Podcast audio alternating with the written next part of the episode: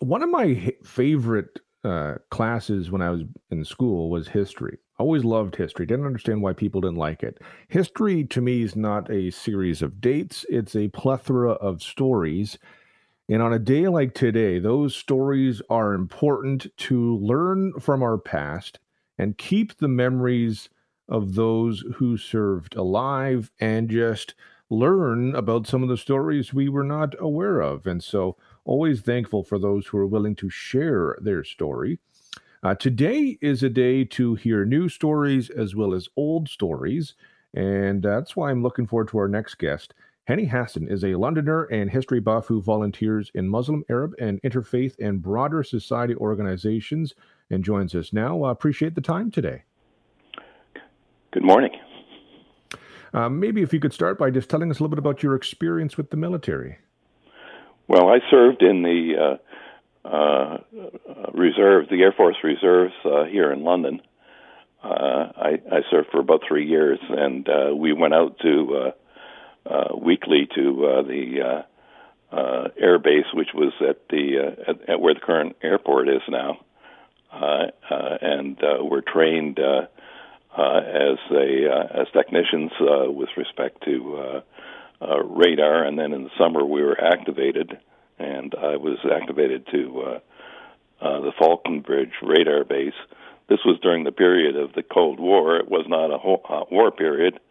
Uh, we we did have uh, things uh, that went on that uh, raised uh, alarm, like uh, uh, the Berlin Wall and the uh, uh, Cuban crisis uh, Cuban Missile Crisis, and uh, there was a fear in Canada and the United States that uh, Canada might and the states might be attacked by uh, the Soviet Union, by Russia over the North Pole, and uh, Canada had two uh, uh, warning systems, radar warning systems, the Mid Canada Line and the uh, Distant Early Warning Line, uh, and uh, uh, we we tracked uh, military aircraft uh, should should they be uh, aliens. I want to go back to the, the First and Second World Wars. If we go back to Canada at that time, we didn't have uh, many uh, Muslims uh, living in the country at the time. What con- contributions did Canadian Muslims uh, make uh, during those times?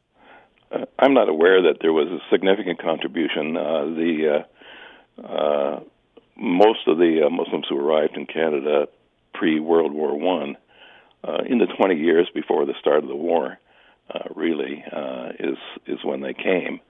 Uh, were uh, people from what was uh, then uh, the Syrian province of the Ottoman Empire, the Turkish Empire, and were mainly young men, teens and early 20s. My father was one of them. He arrived in uh, uh, 1913 uh, he was he was uh, labeled as a uh, Syrian Turk, and um, uh, if people recall the history, Turkey uh, was on the other side in this particular war, and so Turks uh, were not uh, welcomed into uh, the Canadian military, and uh, uh, in fact, se- several of them were incarcerated, uh, much as Japanese were during the Second War uh, as as people who are un, untrustworthy and and and and potential enemies. My father was not.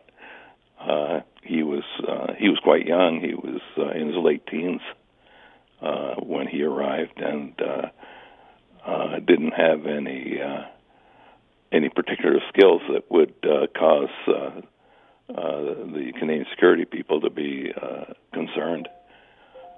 So uh, Sorry, and your family was one of the first Muslim families to, to settle in London, right? Well, there were some that came uh, a bit earlier, but not a whole lot earlier. Um, uh, mainly be, between uh, between 1910 and 1913 in London. Um, there may have been a few others, but uh, we're not aware of them. In terms of contributions uh, to the wars from non-Canadian uh, non-Canadian Muslims, uh, what sort of um, experiences uh, do you know about those? Well, uh, if people remember the movie Lawrence of Arabia or the story of uh, of Lawrence of Arabia. He was a, a British military officer who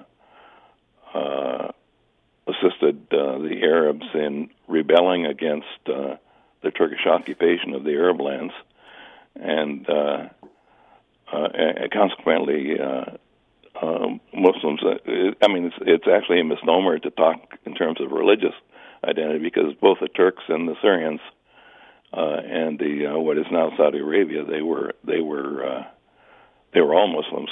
So it was essentially a civil war uh, that uh, Lawrence of Arabia, Arabia uh, uh, stoked up, I guess, uh, to some extent, and encouraged.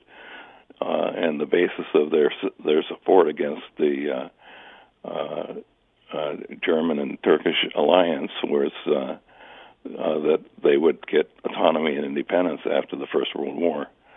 Uh, however, we know that uh, uh, Britain and France had a had a secret deal known as the Sykes-Picot Agreement, in which they uh, had uh, decided how they were going to divide up the Middle East and uh, between the two of them and colonize them, and that's actually what happened. And you could trace uh, virtually all of the uh, conflict that is happening in uh, in the Middle East, whether it's in uh, Iraq or or uh, uh, Palestine, Israel, uh, in North Africa, uh, to to that era of colonization and the imposition of sort of puppet regimes following uh, the departure of Britain and France later.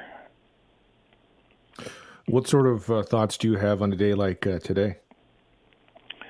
Well, it's interesting. I just picked up the Globe and Mail uh, at my doorstep, and and uh, on the front page, uh, it's not a headline; it's in the middle of the front page.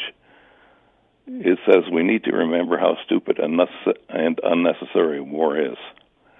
Uh, we we celebrate uh, the fallen because they they made the ultimate sacrifice, and we we need to do that. But we also need to know uh, that there is uh, a need uh, other than conflict and and uh, uh, um, really terror to uh, resolve our international conflicts. There needs to be a better way of uh, dealing with uh, international problems than uh, uh, killing people and destroying uh, destroying property.